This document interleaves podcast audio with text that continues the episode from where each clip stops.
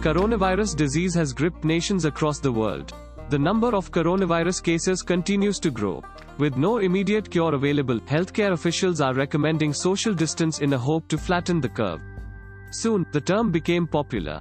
Social distancing means standing six feet apart from others in an effort to lower the risk of contracting the illness.